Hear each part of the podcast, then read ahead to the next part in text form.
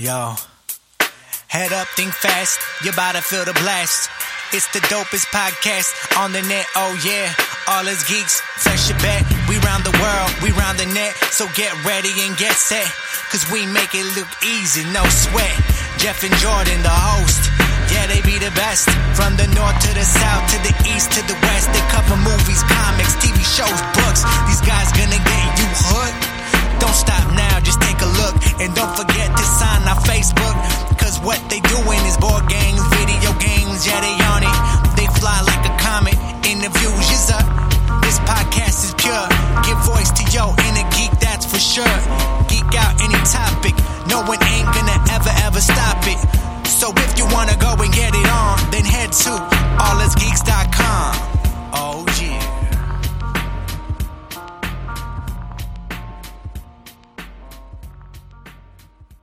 Welcome to another episode of All Us Geeks. I'm Jeff King. And I am a committed Jordan Steinhoff.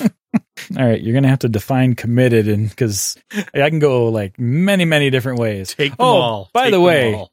and we're here to give voice to your inner geek. one of the reasons I should be committed. yes, uh, yeah. My inner geek is multiple voices. Sybil.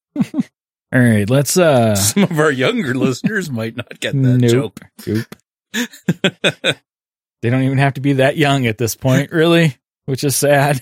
yeah. All right, let's do our Patreon shout outs before we get uh, too far down Woo! this, this rabbit hole. So, again, we have people supporting us over on Patreon, which we appreciate. And these are the people that are supporting us at a shout out level, which would be Nicole, Nate, Stephanie, Timothy, David, John, Don, and Matt. Thank you to everybody supporting us at that level. And of course, thank you to everybody that's supporting us over on Patreon. And we have other people that are supporting us there as well. They just are not at a shout out level. They did not want the shout out, which we respect at this point in time. But if you don't continue to give us money, we will make sure we talk about you later. no, we won't.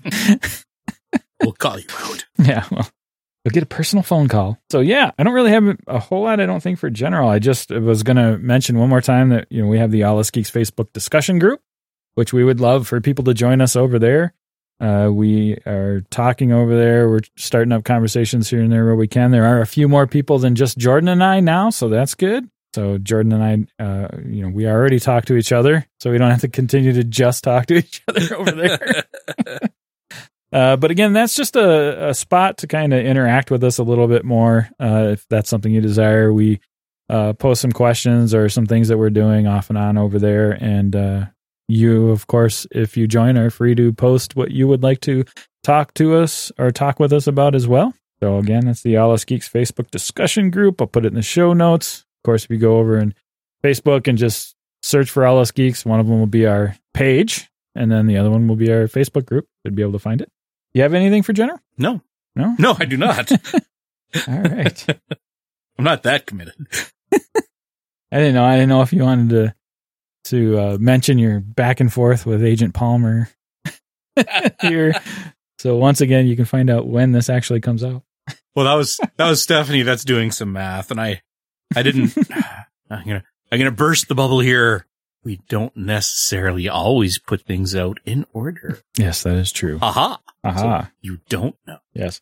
Yeah. Right now, we're uh, our queue is actually getting kind of low, uh, and we're heading into the holiday season. So Jordan and I are kind of brainstorming on some other like special episodes we can do, kind of like the one I did with Toby uh, when I talked about the recruits with him. So we're thinking of a few things that maybe we can record, or if there's other other uh, episodes we can record like that, so we can kind of use those in and here during the holiday season too to make sure we don't skip a a release.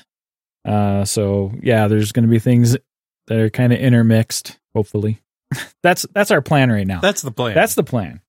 Let's see Ex- how reality Execution. that plan. Execution. Yeah, because we've actually uh, even pre holidays here have had to skip a few Mhm. um, recording wise. So we've we've gotten episodes out luckily because we had the queue, but recording wise, we're we've had to skip a few. That's why we're getting a little low right now. well, since we're still in general, let's throw that Sure. out there. Let's throw that out there for listener feedback. And it doesn't have to be just Stephanie and Jason. Anybody can answer. Anybody can answer. What would you like to hear us talk about? It doesn't have to be game related, though that is our thing. Mhm. It really is. Is there a mechanic you'd like us to discuss and maybe a game Hey, around hey, it? hey. Don't don't step on what we do over in the Game Crafter podcast. But they respond. yeah. So if you want to bring some topics over from an actual interactive podcast, that would be awesome. Is there a game new or old? Uh, is there a TV show you'd like to have our thoughts on if we're watching it? You know, what would you like to hear us talk about? Because we are here for you as well as ourselves. It's therapy, but it's group therapy. That seems like a good place to end general before we head down another dark path. Now let me get my Zoloft. Game review. We are going to be taking a look at Super Camelot, thanks to our friends over at Catalyst Games. This is one that they sent us. Uh, we look at quite a few Catalyst games. Some of them are ones that we've already had in our collection, but some of them, like this one, they've sent to us. Some of them is going to be a combination, actually. I think one of the next games we'll be looking at from them, we both own and they sent us a copy. So, uh, hey, that sounds like a good giveaway right there. that is a good Yeah. giveaway. I was thinking the very same thing. Yeah, so when we get to the, the very next game, we'll probably be giving away the review copy. All right, so Super Camelot from Camelot Games is a two to four player game that's supposed to play in 30 to 45 minutes. Um, We say supposedly because yeah. basically, it's it's kind of a 16 bit art style. Uh, if you th- basically think Legend of Zelda, Mhm. it's Lo- Legend of Zelda, the board game, pretty pretty close to. And the idea is that now this is their main, by the way. The main objective that they list is getting 40 gems. okay. So getting 40 gems, eh, the first person that does that can win. The other objective is there's three, is it three or four relics? Three or four relics. Three relics to get the Yeah. So you got to collect three relics ar- around the realm, the board, and then get it back to the basically the start space, the castle, and then get the grail. And you win if you do that. If you're the first person to do that. So those are your two objectives. You can either get 40 gems or you can collect the relics, get back to the start space, and collect the grail. Those are the two ways you can win. On your turn, you basically have you take three actions. And so you can do them in any order. You can double up. You know, it's it's a pretty typical thing there. You've got a list of actions that you can take. You can take three, any order, double up, and those are uh, move, which allows you to move up to three squares. Uh, you can attack enemies and bushes. Again, we said Legend of Zelda. You can open a chest if you Crest ha- bush. yep. Open a chest if you have a key. Uh, you can pick up a special item, which would be the relics that we were talking about, or key, or the big key. I think Mhm. regular keys you just kind of get along the way, but big key comes from a, A a spot. specific spot. Yep. And then you can also uh, use an action to claim the Holy Grail. And again, as long as you've gotten the three relics and gotten back to the space, you can spend the action to claim that. So three actions. And that is kind of, I mean, that's what you do on your turn. And if you're moving, it's a modular board, tile laying kind of board. And so if you're moving into a space that doesn't have a tile, and again, there's a, what is it? Is it a three by three? I thought it was Four by, Four by four. four by four. Yeah. So basically you, you can't, it, it has to be square. You Mhm. can't like go off in a long trail somewhere making this long across the table adventure. So you're you're making making like this four by four board. So if you if you can move into a spot that a tile hasn't already been put in place, you do your moving into there, you pull the tile and place it right away. And every tile kind of has icons on it to tell you what gets placed, what gets rendered. I call it rendering because that's basically how how they're kind of doing it. So it's kind of interesting in that you go onto the tile while you're there, everything renders in. So the bushes, rocks, if there's any monsters on there that you, that you might be fighting, if there's tra- chests, I mean anything that's that's that would render in gets put on, and they have tokens and stuff to represent all that. So you place that on the on the uh, tile and continue your movement. Now, if you leave that tile, most things unrender. so all the bushes, uh, rocks, all that, and all the monsters all come off. The only things that kind of really stay are like chests, Chests. And relics, special items. Basically, Tho- those are, have very specific tiles, so all of those things stay when they come out. But everything else, the rocks, the monsters, the bushes, all that stuff comes off if nobody is on that tile. If you leave the tile and no other player is on that tile.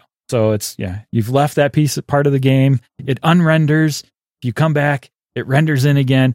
And that's something to kind of keep in mind too is like, so if you're on a tile and you've defeated the monster or a, a couple monsters or something, or you've uh, taken care of the bushes, if you've attacked the bushes and the monsters, so they, they come on. I've just broke Jordan. you've destroyed them or defeated them, they come off the board. But if you leave that tile and come back, all of that stuff comes back. Mm. The only thing that wouldn't is again, it the chest stays. So if somebody's opened the chest, it stays open. Uh, it's it's a one time kind of grab there. Anything else other that we should th- talk about real quick before we just kind of get into what's going on? Again, you've you got your three actions of all the things I listed, and your main objective is either getting forty gems first or getting uh, the three relics and getting back to the start spot to get the Holy Grail. That's the basics. Yeah, that's the basics. All right. So let's talk components then, real quick. Components. There's a lot of cardboard in this one. There is. Uh, a lot of cardboard, not in a bad way. And actually, it's it's kind of interesting. It's kind of cool. They actually have the bushes are kind of put together standees, so they kind of stand up off the board a little bit. They have the slightly unnecessarily unnecessary overly produced middle piece where, where you got to put in the uh, the castle walls and then put the holy grail token in the middle and then you've got people like Jordan and I who could never get that thing back out without destroying the walls because of our fat fingers. For a daintier hand, it's a very Yeah. nice centerpiece. Yeah.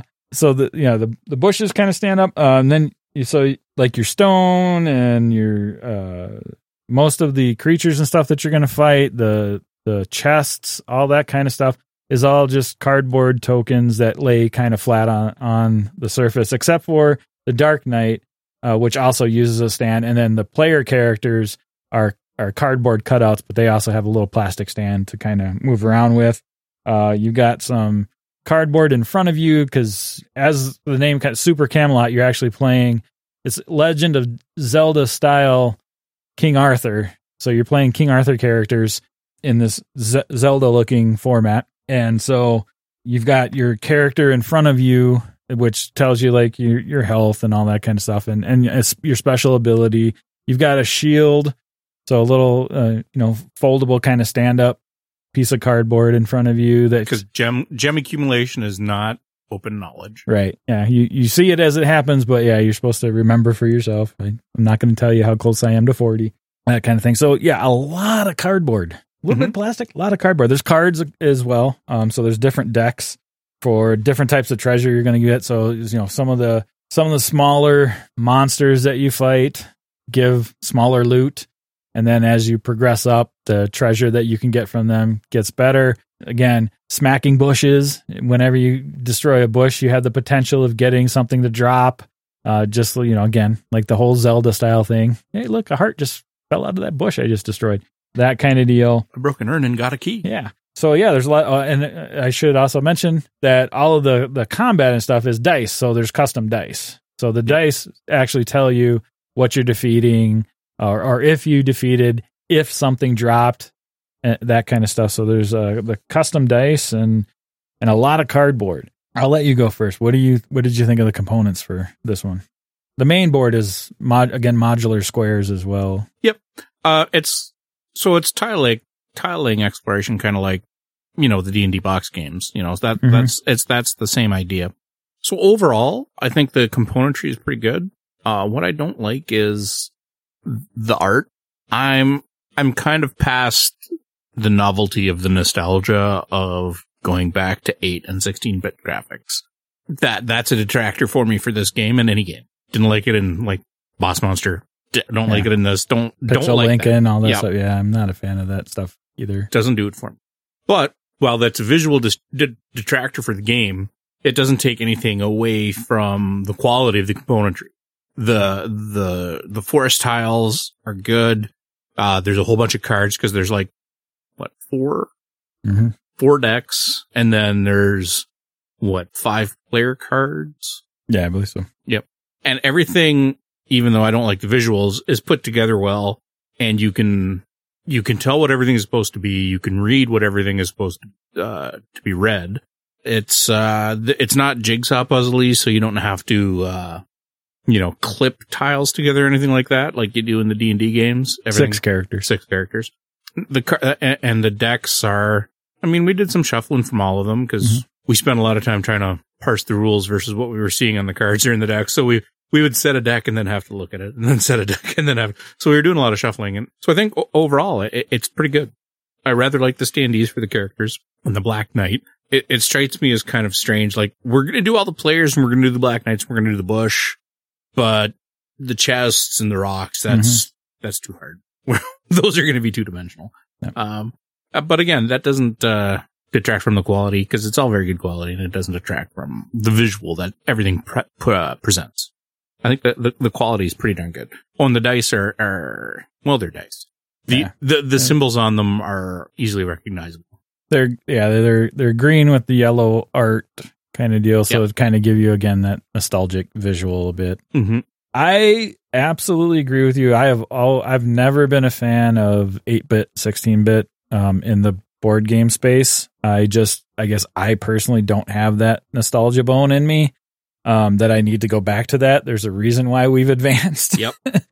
so I have some nostalgia on certain games and everything and I'm a, I always loved the Zelda games, but I don't need to go back. Mhm. Um and I, I so that was a bit of a detractor for me here. Uh, as it is, again, in any game that does the 8 16 bit thing, doesn't mean I won't necessarily play it, but I'm already at a point where I'm hesitant to play it because of that.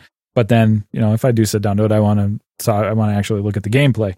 But beyond that, I agree with you. The components were solid uh, all the way through.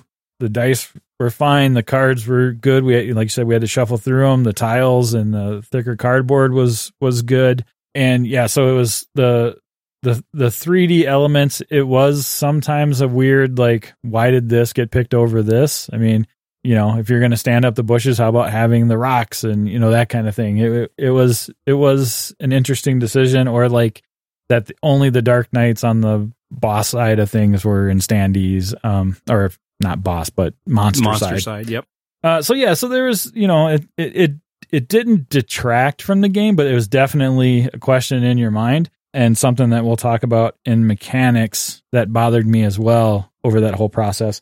But I'd, I'd like to see their component breakdown chart for cost to Yeah. where they decided that was their tipping point. yeah, not uh, yeah, and, and and where they were like, all right, so once we get to this many plastic standees, Yeah. we're done. Yeah, yeah. Uh, so we'll be moving on to uh, mechanics here because components. I agree with everything Jordan said. They're really solid. There was nothing wrong with them. They played well, and we both have the kind of same that 16-bit art style, which is where we usually talk about art. Is in our component section. Uh, was Hated a little off, was a little off-putting to both of us. All right, so the mechanics for Super Camelot. Uh, do you want to go? or You want me to go on this one? I'll go. Okay. The mechanics are pretty straightforward, as we discussed in the uh, the basics of the game. You're doing one of or up to three things. Mhm. You don't have a lot to do, and you can repeat it as much as you need to. You can run across the whole map if you want to, or you can just beat Bush all day long, or you know, just get try to get it, get that key. It's the mechanics are, are fairly straightforward. We had a few issues with kind of our, all our issues related to comparing what was in the book to what we were seeing on the card or what we thought we were supposed to do. So not to say it was necessarily a bad book, but there were some gray areas in there. So we had, um, we had some mechanical issues that would eventually get worked out. But once we figured out 95%, I think, of, uh, of how the game was supposed to go, mechanically it's sound. You only have a few options you're going to do each turn. Nothing you do, well, that's very little you do is going to impact another player.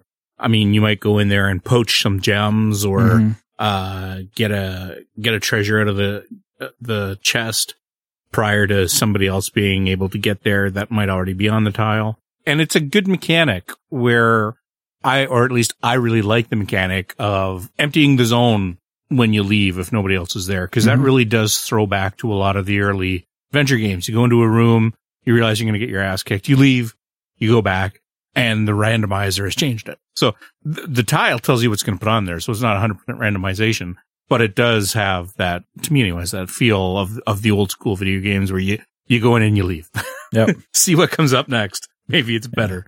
Um, yeah, and we, I mean, that was something we, we definitely did while playing the game. We we popped on. I was like, wait, I've I've got movement left. I gotta let me, leave. Let me look. What's going to happen here? Oh no, I'm blocked off, or that Dark Yep. Knight can get to me if if I end my turn, uh, or if I use my full movement on this tile. Let me back up one.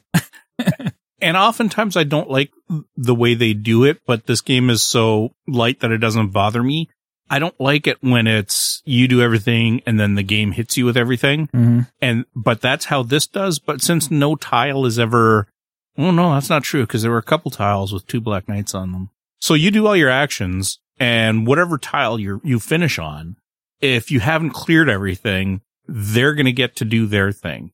And each of the big monsters, there's the plant, the black knight, and it's the third one? Uh, the, mimic. Yeah. Yeah. they each have uh they each have their own little AI on their cards that are going to tell you how they're going to interact if they can. So if they can get to you the shortest route and they do this much damage, you get a chance to defend. You know, plants can't move, so it's going to tell you how they draw their line to you. And if you're within whatever, they don't have a range. Everything has to stay on the tile. Nothing shoots out or leaves the tile they're on. But, you know, if they can, if they can get to you by whatever their AI is, or if their attack, I should say, can get to you by whatever their AI is, you know, they do it. And if they can't, then they don't. And you actually ran into the two Black Knight tile Yeah, yeah. and, and got worked pretty hard. I did. Yeah. Um, so it, nothing we were encountered, n- no tile can one shot a player, but it came pretty close. yeah.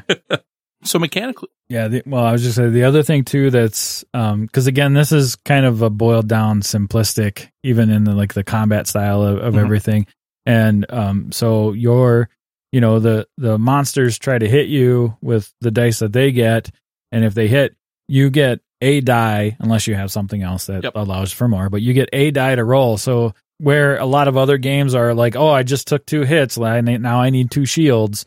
Uh, this is you get the one roll, and if you get a shield, it negates everything. If it doesn't, you take everything. whether it's doing three damage or one, you, you only need one block. Yep. And, and, and that's good. That's a good way of doing it. Cause otherwise those two Black Knight squares would be really rough. Yep. So mechanically, everything that you do as a player and then mechanically how the AI dictates what the tile does. It, it all works well together. There's, there's two distinct phases to each player's turn. It's what you do and then what the tile you end on does. Mhm. And I think, you know, from A to, A to Z, it all, I think it all works well. Yeah, I think the the only other thing I'd, I'd add to that is the combat from your perspective is kind of interesting as well because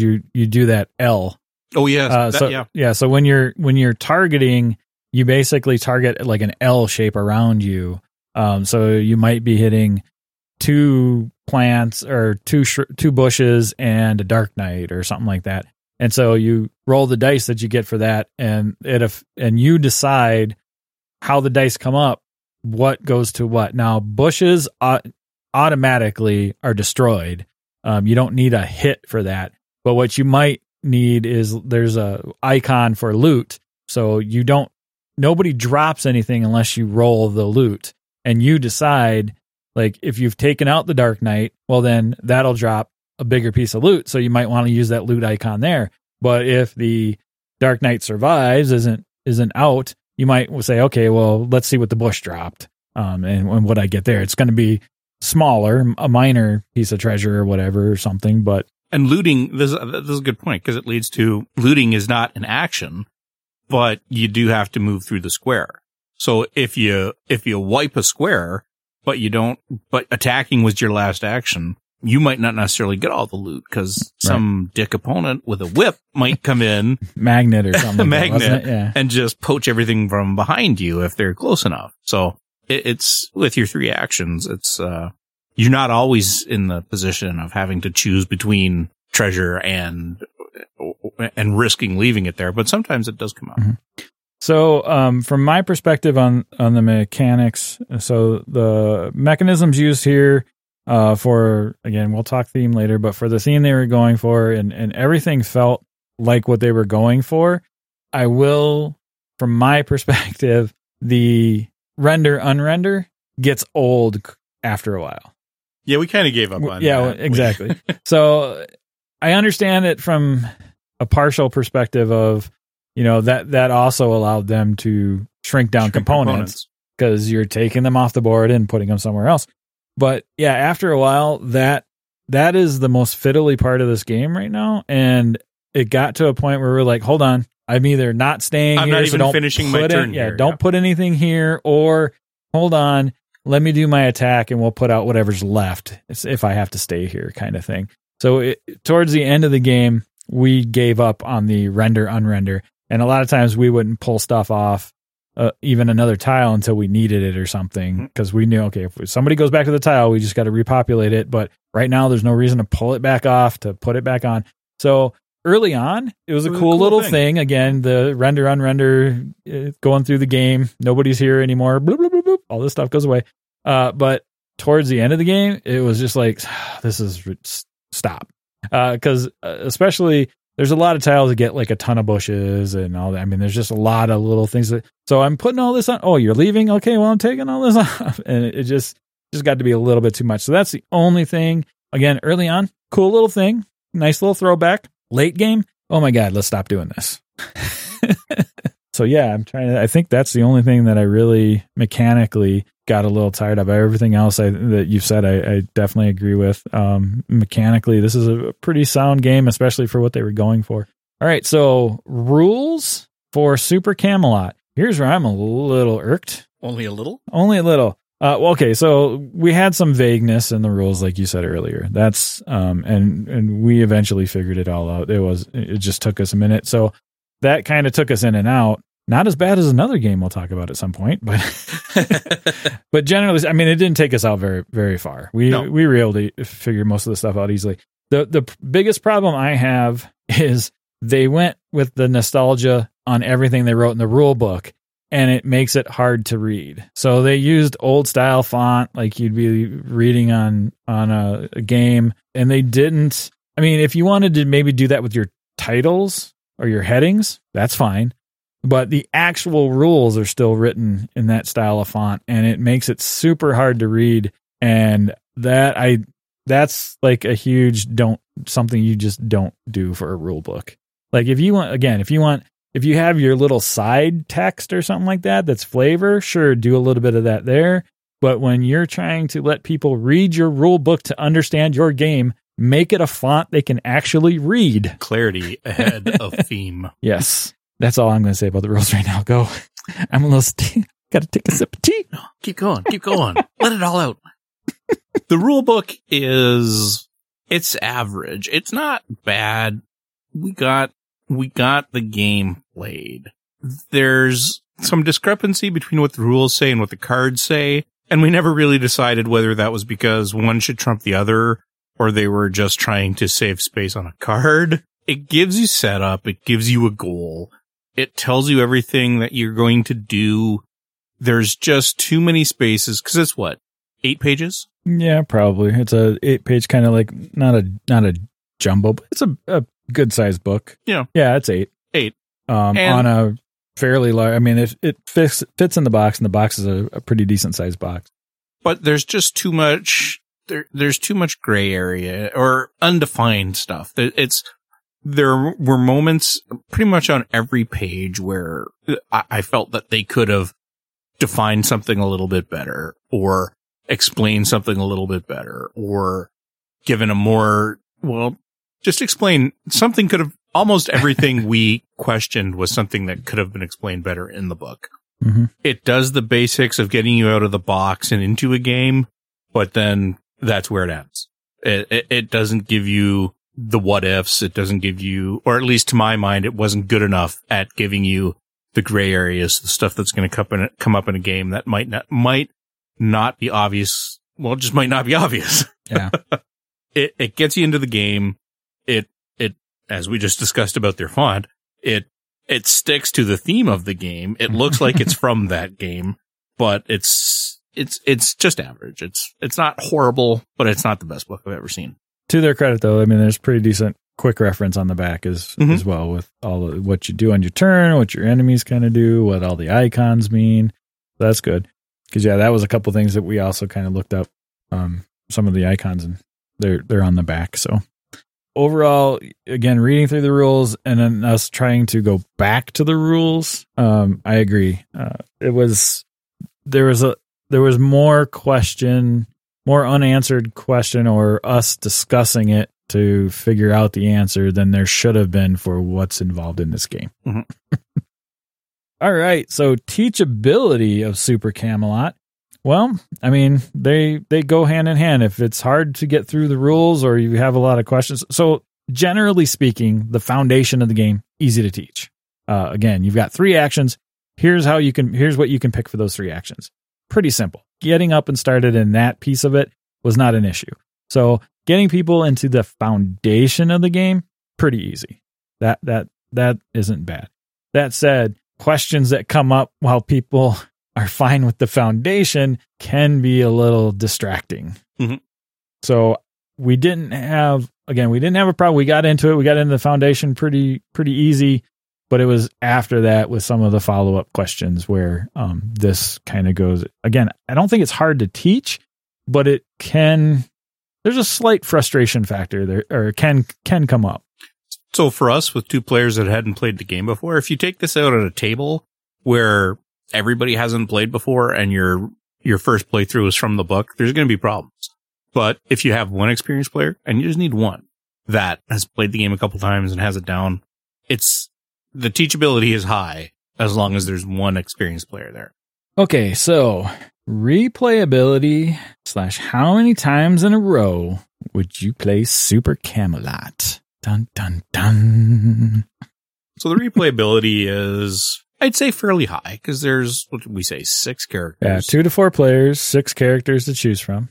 So there's six characters. There's so there's more characters than players, and the way that the the exploration tiles are shuffled, Mhm. and the way the the treasure and loot decks and all that happen, and then of course the randomness of the dice. There's uh, the the i the icons, the artifacts that you have to find are never going to be in the same square. Well, they're always going to be in the same, Same square, square. but that square is never going to be in the same space twice. um, you know, so between the characters and their, um, every character has a, a specific special power. Um, and be- between, well, one thing we didn't say, but this adds to the replayability. Some of the better loot items are, are weapons or gear that help Mhm. modify your character. So how you kit out your character, what you find, where you find it, blah, blah, there's a lot of, there's a potential potentially high amount of replayability here. Just just in the box, you can play this game quite a few times without seeing the same game twice. Mhm. My personal replayability is low. It is not a bad game, but between not liking the the the visual art and I mean you mentioned it a couple times. It's very much Zelda esque, Mhm. and that was never a th- that was never a franchise I was into from from the get go. It's just never been my bag, and and the whole game I sat there looking at it, going, "Mm, just playing a cardboard Zelda game. uh, the replayability for me is not high. I I would not object at all to playing this game. If you went upstairs, if we went upstairs right now and you said we're playing this, I wouldn't say fuck you. But it's not one that I'm ever going to want to out. had to sneak one in, I didn't you? did. I did. Uh, you want me to go back? So No, you can no, you do, you do you. I'm, I'm done. But at the same time, I'm, it's like one, one and done for me. I don't think I want to play this multiple times in a night. Uh, yeah, I agree with you. So the replayability in the box is there, like you said, all the all the things you said. How you're going to get your loot, how you're going to do your characters, what character you're playing, what is their special ability this time, all that kind of stuff. How the tiles come out, all of that is is very true. I am also right there with uh, not not completely.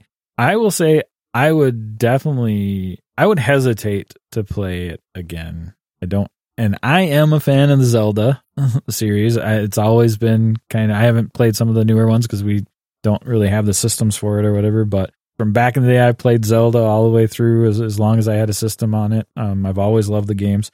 But again, I don't have like I love the games, but I don't have that bone that says I need to see more eight and sixteen bit art in my life. It, it actually bothers me. I think this is a game that would shine more at uh, max players. Yeah, yeah, that that would be a, a thing as well. I mean, if we if we did play again and say like the like Megan and Sarah wanted to play or something like that, I'd give it a shot at four players just to see the difference. From what I've seen too, I don't know of too many people. Well, I, I guess I could say I've I've seen a couple threads where people said I've never seen we've never had this end with forty gems. Which we should say that that was with us too. I mean, you were the closest to forty gems, but I got the relics and Mhm. and I had like maybe 10 gems or something Yeah. like that. It was like I had, because you did have the magnet. You were stealing all my damn gems, you That's jerk. this Um, is the easiest win I've ever had. no, just let me just step on the tile, which I still think that that damn thing is OP. It should be like Yeah. a one and done use, Yeah. and you can still get the gem value for it or something. But and it has nothing to do with the gem because obviously I ended up winning that game, but you still were coming and cleaning up right behind me. Let me hack everything apart. Oh, I'm out of actions. Okay, I'll just walk on the tile. Thanks. See you. Um, Where you going next? I'll meet you there. yeah, exactly. But yeah, so I um I would play. I mean, again, if we were to do the the four player, I guess I guess I I would play it. I would still be like, um, look around the room a minute, like what else is what else is going on, uh, before I would jump into that. I'm I'm just not I'm not looking to get back into this game to be honest. So definitely, if if if at all, one and done. I, I wouldn't want to play it twice in a row. I don't think we really maybe we also need a play where now that we know it, we're not because that thirty to forty five minutes that seems For our first game, that was a lie. yeah it was that was a little brutal. lie. Um, Maybe they meant 30 to 45 minutes per player. uh, so yeah, because trying to go around and get the gems and everything. So yeah, I I will admit some of it was, it was first game.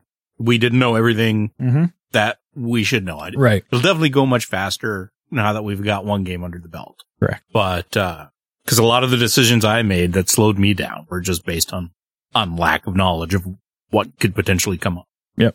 Uh, I, I know I delayed the game my, myself just by, by, by trying to be a little more clever than apparently the game really needed. right yeah.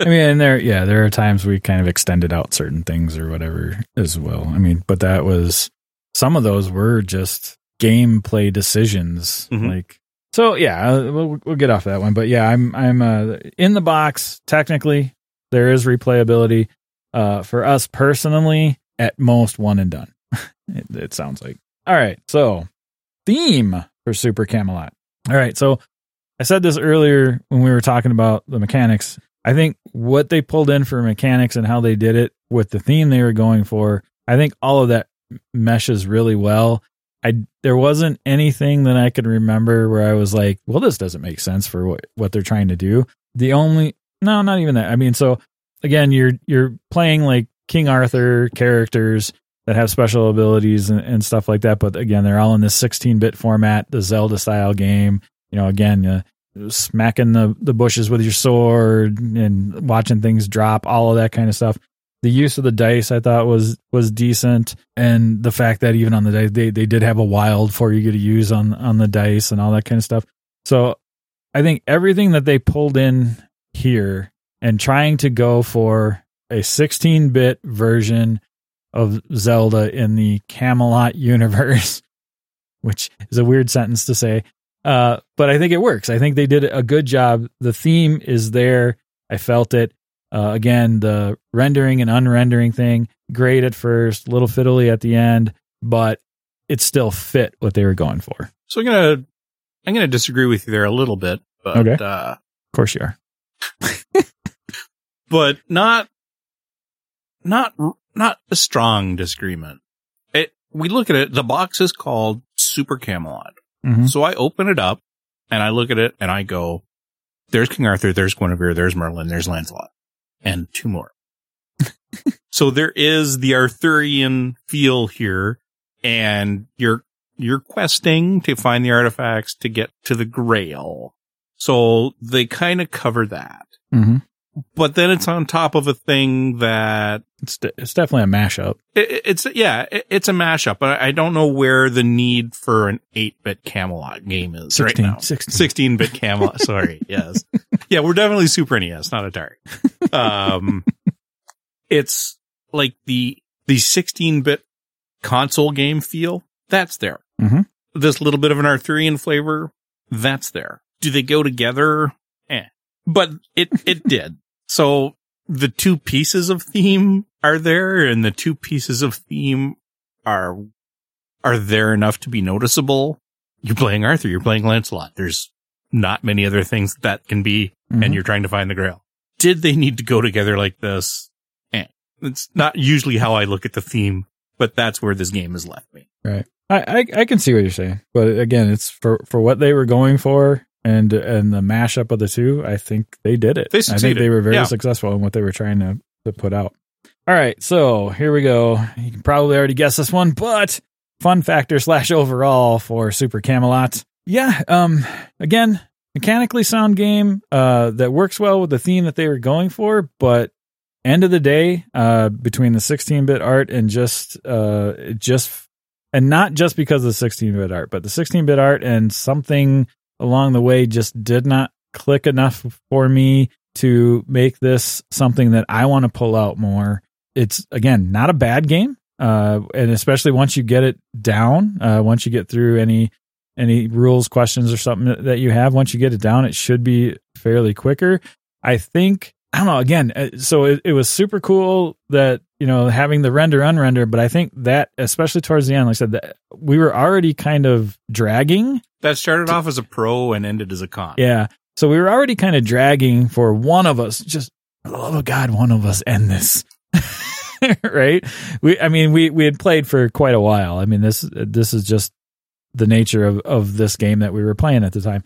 Um, so between that and and that was, I think that was part of our decisions. Like, let's stop taking stuff off and on the board because that's slowing everything down, Mhm. and let's just keep going. Uh, so I I think it was partially that, and the fact that it's also 16 bit, even though it's a mashup of some things I like. Like I said, I like Zelda, I like King Arthur mythos, but this one just is a pass for me. Yeah, um, I agree. It's mechanically a solid game. The book gets you out of the box and the box gives you an experience that you can follow through. It's recognizable. What you're doing and who you're doing it with or to, however you want to look at that is comes out of the box and everything is recognizable. You know what you're supposed to be doing. It's not so bad that you, you sit there going, why am I doing this? Mhm. Everything is understandable. You go from start to end. Uh, somebody's going to win, but after all that, for all the things that I've said, I'm with you there. This is like, I mean, I'd, I'd play it again, but I'd, I'd never pick it. All right. Before we end, I just remembered something that I wanted to make sure I said because it was based off of something you kind of said earlier. So Jordan found the one way to be a dick in the game, and that's to have the magnet, and just walk around. But the other way, collect bombs. Bomb- bombs are the only way that you can damage another opponent. So you, there's technically no fighting each other in this game. But if you put a bomb off, and they happen to be in the same square in the three by three, I Three by think it was. Yeah, uh, they will take damage. So there was a lot of bomb collecting. Yeah. yeah. There was some mutually assured destruction moments. Uh, so there you go. I mean, that that's our review, of course. Um, again, if if the game sounds interesting to you, if you do like the 16 bar, uh, bit art and you have that nostalgia, if you like Zelda, if you like uh, King Arthur, uh, maybe check it out. I'm sure there are many other reviews that you can check out. And I'm sure there are a lot of people that like this game because, again, it is a mechanically sound game. So I can see where this could be a hit for other people. It's just not a hit for us. Um, it didn't work for us. So if if it sounds if it still sounds interesting and intriguing to you, definitely do a little more research to check it out. But I would do that research first. I wouldn't necessarily just pick it up. Yep. Um, but yeah, if it appeals to you, grab it. Um, and of course, uh, I want to thank Catalyst again for sending us more games. I think uh, you know we we work with Catalyst quite a bit. They send, like I said, they send us stuff. We buy stuff. They are a company that we enjoy working with, but not every game's a hit for everybody. And and this is another one on our list that's not for us. Okay, what we're watching. Want me to go? Do you need some time to? No, I got it because for me, what we're watching is uh, it's pretty simple. Well, we're well into well, not well into, but we're into the new TV season. So since everything on the CWDC shows is leading up to the crisis in December, Mm-hmm. I'm going through. Well, we are, but we're going through in ep order now, just in case stuff is Oh, crossed over. Yeah.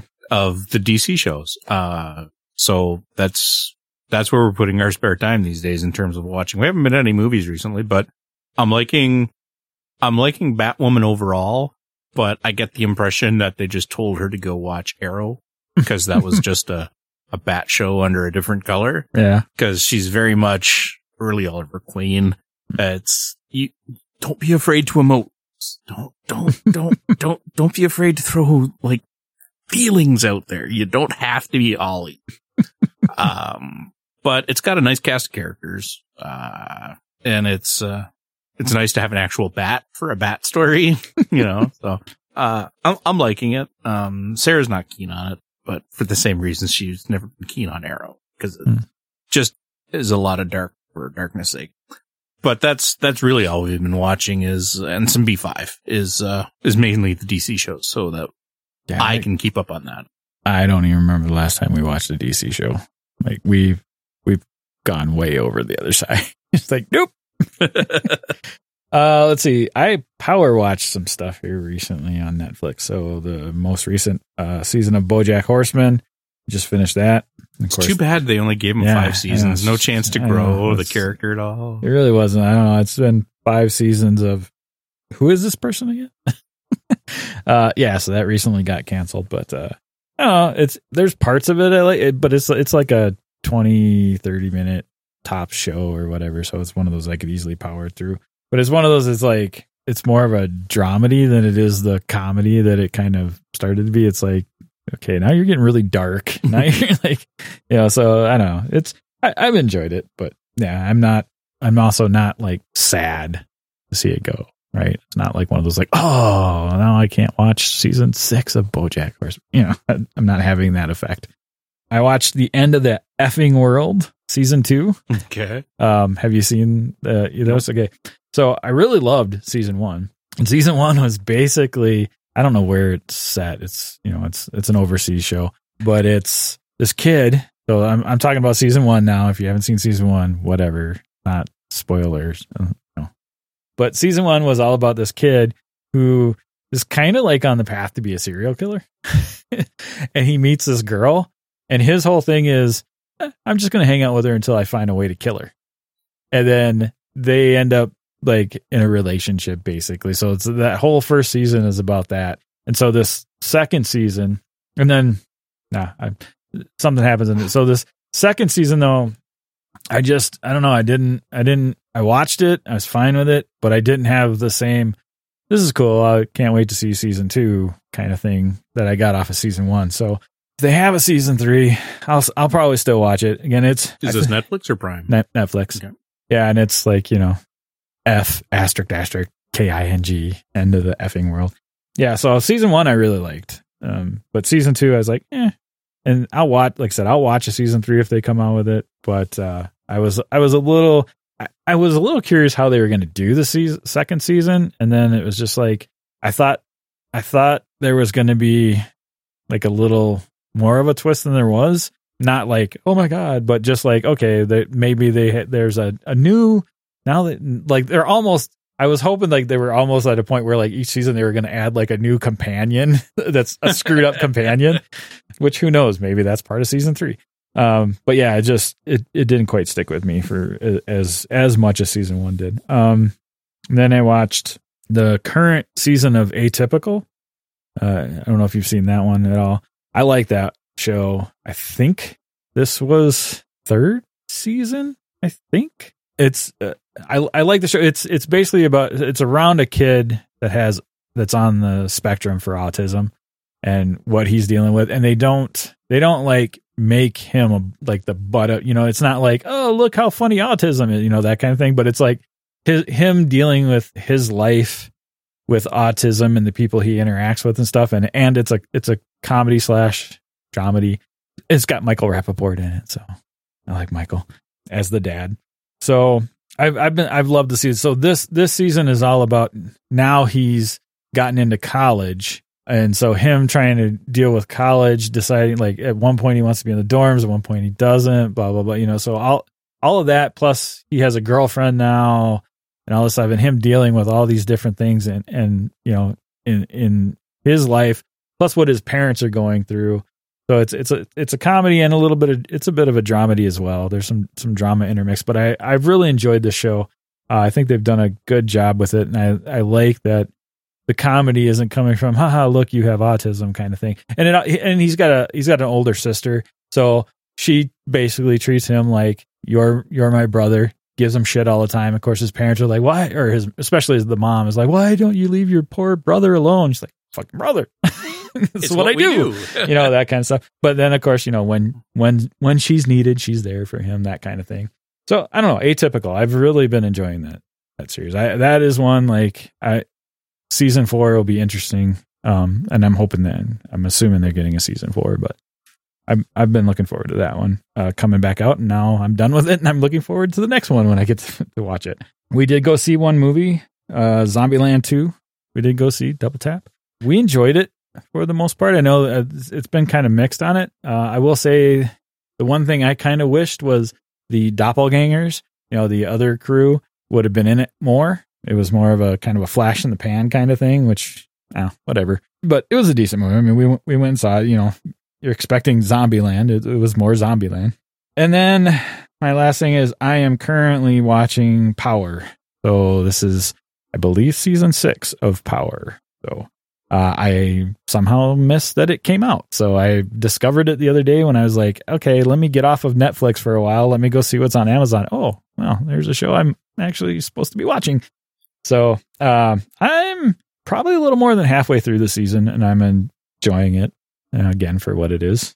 So I obviously I watched six seasons of it. So something keeps bringing me back. uh, for those that don't know, this is like this. It's on Starz. Yeah, yeah, yeah. It's on Starz. So we have Starz through our Amazon Prime account. So it's on Starz.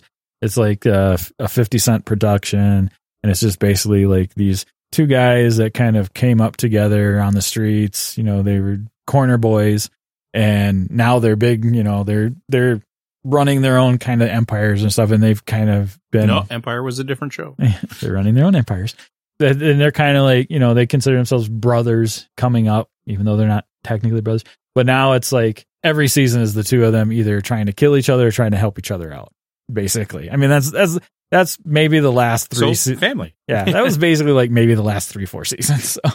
Uh, but I'm yeah, I'm I'm still enjoying that one what we're reading slash listening to. You know what? I'm still the same. Game design stuff, business and marketing books, and then programming stuff. I that if I have reading time, that's where my head is. I've only got a couple things. I finished up the Extinction Machine, uh, another Joe Ledger book. It's, but I think I'm done with the the series. I don't know if there are more coming. But we we were talking earlier before we recorded about you know where do you go you know, mm-hmm. each book that there has been a, a scientific explanation for where the, the super bad has come from. Like mm. scientific explanation for zombies, scientific explanation for vampires, super soldiers, that kind of thing. Uh, so, okay, that's cool. This fifth book, aliens and no scientific explanation for it beyond what he needed to make the story work.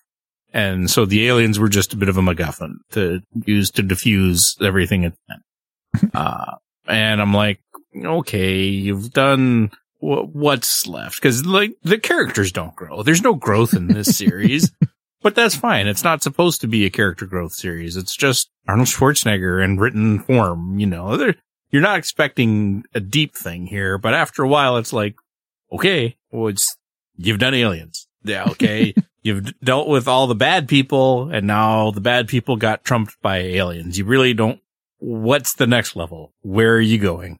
I'm not going to find out. and I just started listening to Dooku Lost Jedi because he's one of the few characters that I liked from the, tr- the prequels more because of the actor than the actual character. And I mean, I've talked about it before, like Tarkin. It, it's hard to make a villain sympathetic as a main Mhm. character for a book, but I'm interested to see how they do it with him because I never really viewed him as, uh, like, I, I didn't watch a lot of the Clone Wars, so I don't know what they did with him there between the movies. Mhm. Uh, but I never really viewed him as like evil. I just thought he was more of a, uh, I'm turning to the dark side for, because it suits my political needs. Mhm. Um, so I'm interested to see what they do with him in the book. Uh, I need to watch it. I, I think it's even on one of my lists somewhere to like a watch list. I haven't watched any of the Clone Wars and all that stuff, but I kind of didn't do much for me. I don't know. I I want, much I want to at least check it out. Yeah. So that's what I'm listening to right now. Uh, a lot of my time for, for painting and stuff has just been, uh, more music or podcasts. What we're playing. Like I told you before we recorded, I don't think we've recorded since I've been back from Madison. I before so. I even went to Madison, actually. So I was at Protospiel Madison. Uh, so I played a lot of prototypes and I felt a little, this was the first time I've ever felt weird or guilty at a Protospiel just because I, I am, you know, obviously I help run one and I, I'm a big believer in the Protospiel experience, which is that, you know, you play other people's stuff as much as you play yours. This was the first event where I had lines or not lines, but you know what I mean? Like people actually coming up to me over and over. Can you put this game on the, can, so my three games got played a lot over the weekend, over that weekend. And specifically the impatience got a lot of play and a lot of love, which was awesome. Luckily by like Saturday, late Saturday and all of Sunday, I had some people that asked me to either brainstorm with them on designs they had and sit down and, and wanted my feedback. And then all of Sunday, I was just like, nope, I'm playing other people's stuff. So I got a little bit of it back, but I, I felt a little guilty because like all of Friday and most of Saturday was just me putting my game on the table and not getting to play a lot of other people's stuff very much. But I did. And I got to sit down and at uh, our friends Matthew and Shane from Trinity Craft Games. I got to play their run set match that they're working on, which is one of their next games that's coming out. And I got to play a game, a tower defense, kind of a tower defense game that Matthew is working on, uh, and give some feedback on that. So that was a lot of fun and, and a lot of other things that I got to play. So that was cool. I have recently, I haven't been playing it a lot, but I went back to revisit Gloomhaven Digital Hmm. because they've done a lot of cool updates to it recently. And I, I, you may remember, like when the first time when I talked about, it, there's like they you can't do this, you can't do this, they can't. So there's a, a few things that they've changed. Now they have a tutorial, which is awesome.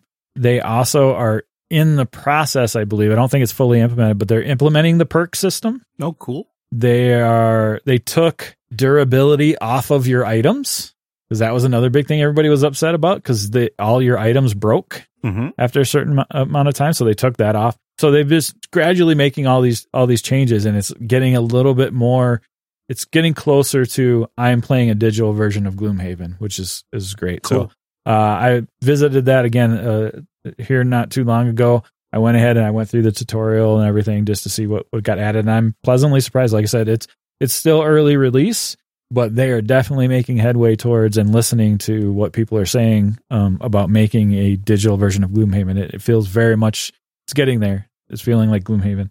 Finally figured out like once you get to towns and stuff, like how to buy stuff out of towns and all that kind of stuff. All right, and then um, Megan and I have been playing quite a bit of Sea of Thieves, as you kind of know. We I think we've talked about that before, but they had uh had an event here recently where you got double reputation and double gold, which is what we wanted, the gold because we're both pirate legends there's only one faction that well two factions if you count the arena side that we don't we're not maxed out on but we we love our gold so uh we played uh, I quite like gold. we played quite a bit of that. Um also somebody from the game crafter community downloaded it so megan and i showed him the ropes because he got on by himself and got just wrecked. Uh and then he got on once with me. Well he started the game. My mic just stopped working Mm. as soon as i jumped on. And then some random guy joined because he had an open crew and he was playing a brig. So some random guy jumped on and was upset because he was a new he, like it was his first time like kind of playing or whatever and then i was like i can't say like I, i'm i'm typing a little bit but you know it's just not the same as like being able to go okay well you know as you know because you've Yep. played with us like okay well here's how you sail the ship here's all the people you get to go see and what you can buy from them and all that kind of stuff So luckily, next night or, or something like that, like I said, uh, Megan and I jumped on with him, and my and I got my mic like I got my mic working after we said called it a night. We're like, all right, this isn't working. I was like, eh, oh crap, I just got my mic working. He's like, yeah, I just shut everything down. I'm like, all right, well, we'll do it another time. So we played a lot of Sea of Thieves, uh, and again, I had a lot of fun with that, and and are enjoying it again, remembering why we enjoy the game, and and you know, again, like we didn't stop playing because of the game. We stopped playing a time. So Mhm. being able to find that time. One thing we might try to do this weekend is this weekend they're doing like the double reputation or whatever it is for the arena side, which is like their PvP side. Excuse me, They recently, um, it used to be you could only play on a galleon, so four people versus however many other four people. They introduced uh, sloop versus sloop there now. So Megan and I are thinking about, well, if we're going to suck anyway, we might as well get double reputation for it while we're sucking. So we might try to hop on that this weekend and and just let people kill us for some double rep. That's like how I used to play Call of Duty. I'm gonna suck, but it's double XP weekend. it's like, bring it on. So I've actually got in some good gaming recently. Between the stuff that we've been working on for the 10 by, which Mhm. we'll talk about. Yeah, I have that on the list here. There you go. I updated it before we came down. We'd finally spent enough time away from the Pathfinder card game that we decided we were going to try the new Pathfinder card game. And- second edition or second whatever. edition, Yeah, yeah.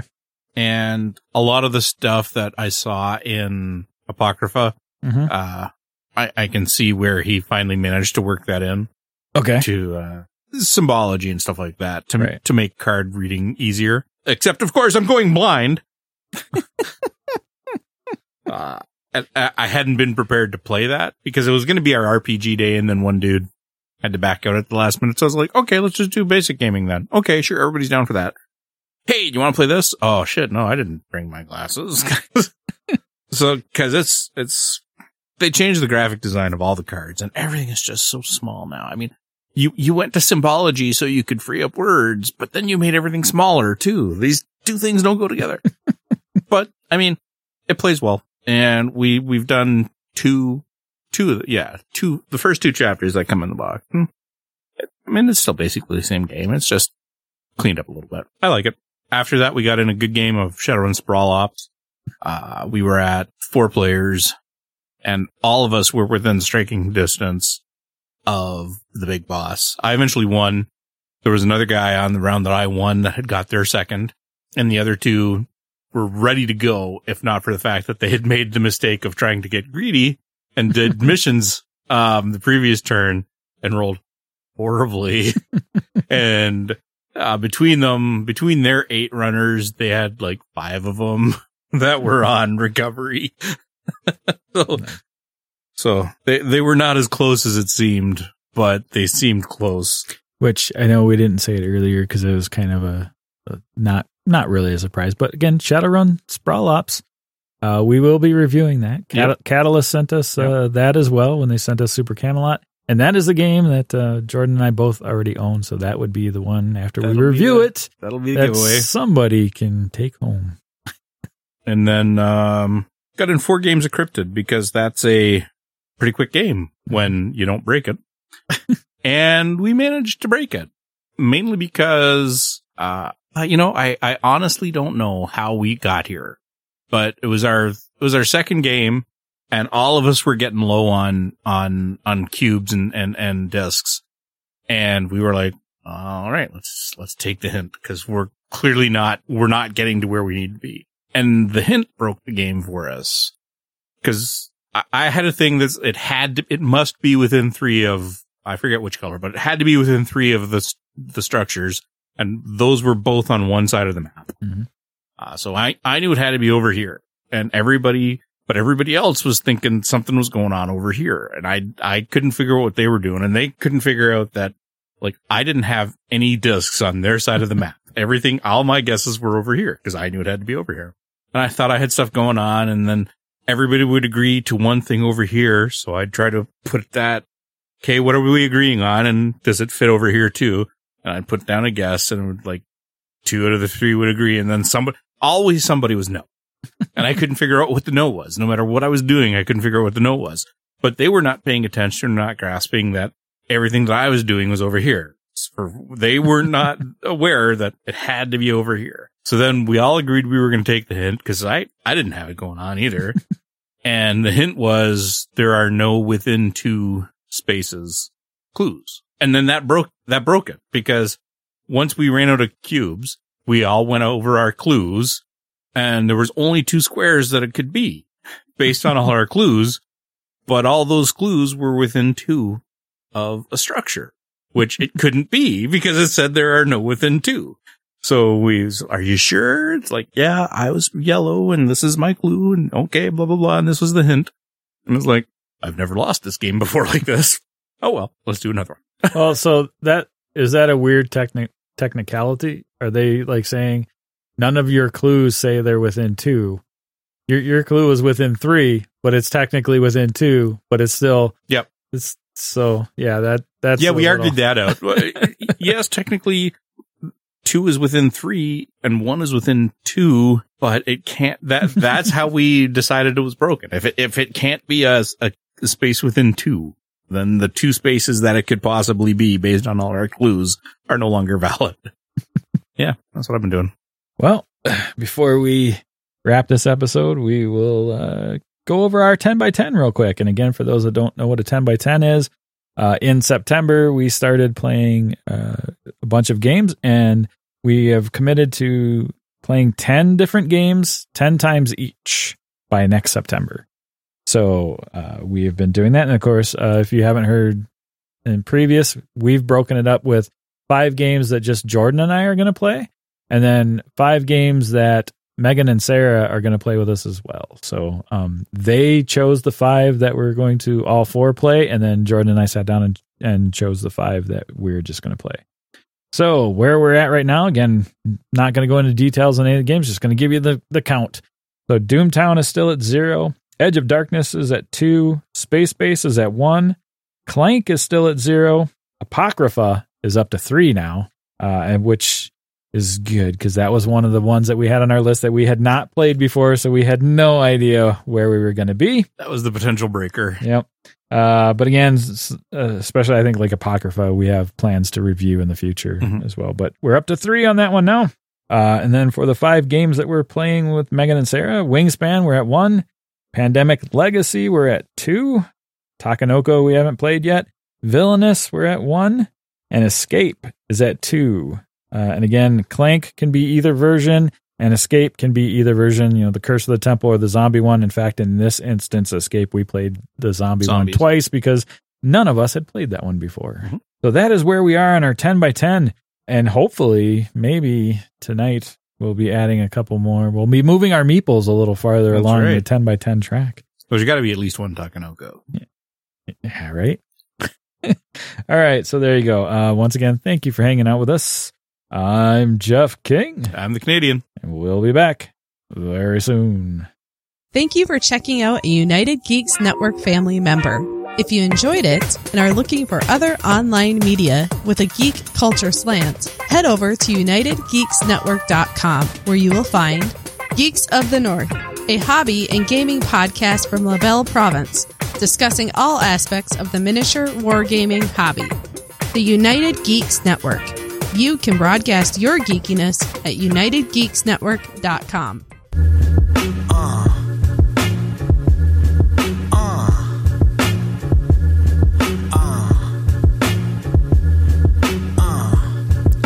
The podcast do that, cause all us geeks we last. At allusgeeks.com, that's where we unleash the bomb. Jeff and Jordan, from coast to coast, best of the best, the number one host. So put up your cups and toast, cause here the end we approach. But come back for more raps, more fun, more laughs, more this, more that. Up and down the mat, cause we geeked up. And thanks for showing love. We give our viewers thanks with knowledge in the bank, cause y'all are top rank and never should be spanked. So thanks for tuning in and giving suspend. Cause here we win, win, win. Cause that's how we always been. Well, it's been fun, it's been real. Till next time, stay chill, stay trill, do what you like and like